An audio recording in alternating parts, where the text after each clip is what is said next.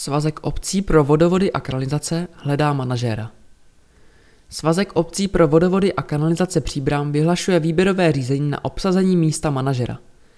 Ten má na starosti výkon běžné činnosti, zprávu vodohospodářského majetku, průběžný dohled nad majetkem, organizaci odborné předprojektové a projektové činnosti, inženýrské činnosti a dodavatelské stavebně technologické činnosti a odpovědnost za zajištění řádného vedení agendy. Zodpovídá také za externě vedené účetnictví a kontrolní činnost podle pokynů správní rady. Uchazeč by měl prokázat vysokoškolské nebo minimálně středoškolské vzdělání s maturitou a pětiletou praxi v oboru. Odbornou znalost problematiky veřejného zásobování pitnou vodou a veřejného odvádění odpadních vod a jejich čištění. Znalost vodoprávní problematiky a legislativy, organizační a komunikační schopnosti a znalost práce na počítači. Manažerovi náleží mzda na úrovni platového stupně 12, platová třída 14, platových tabulek platných pro rok 2020.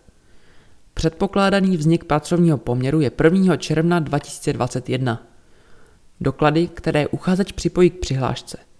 Životopis, motivační dopis, čestné prohlášení o absenci střetu zájmů vůči společnosti první SČV, úředně ověřená kopie dokladů o nejvyšším dosaženém vzdělání, Výpis z rejstříku trestů.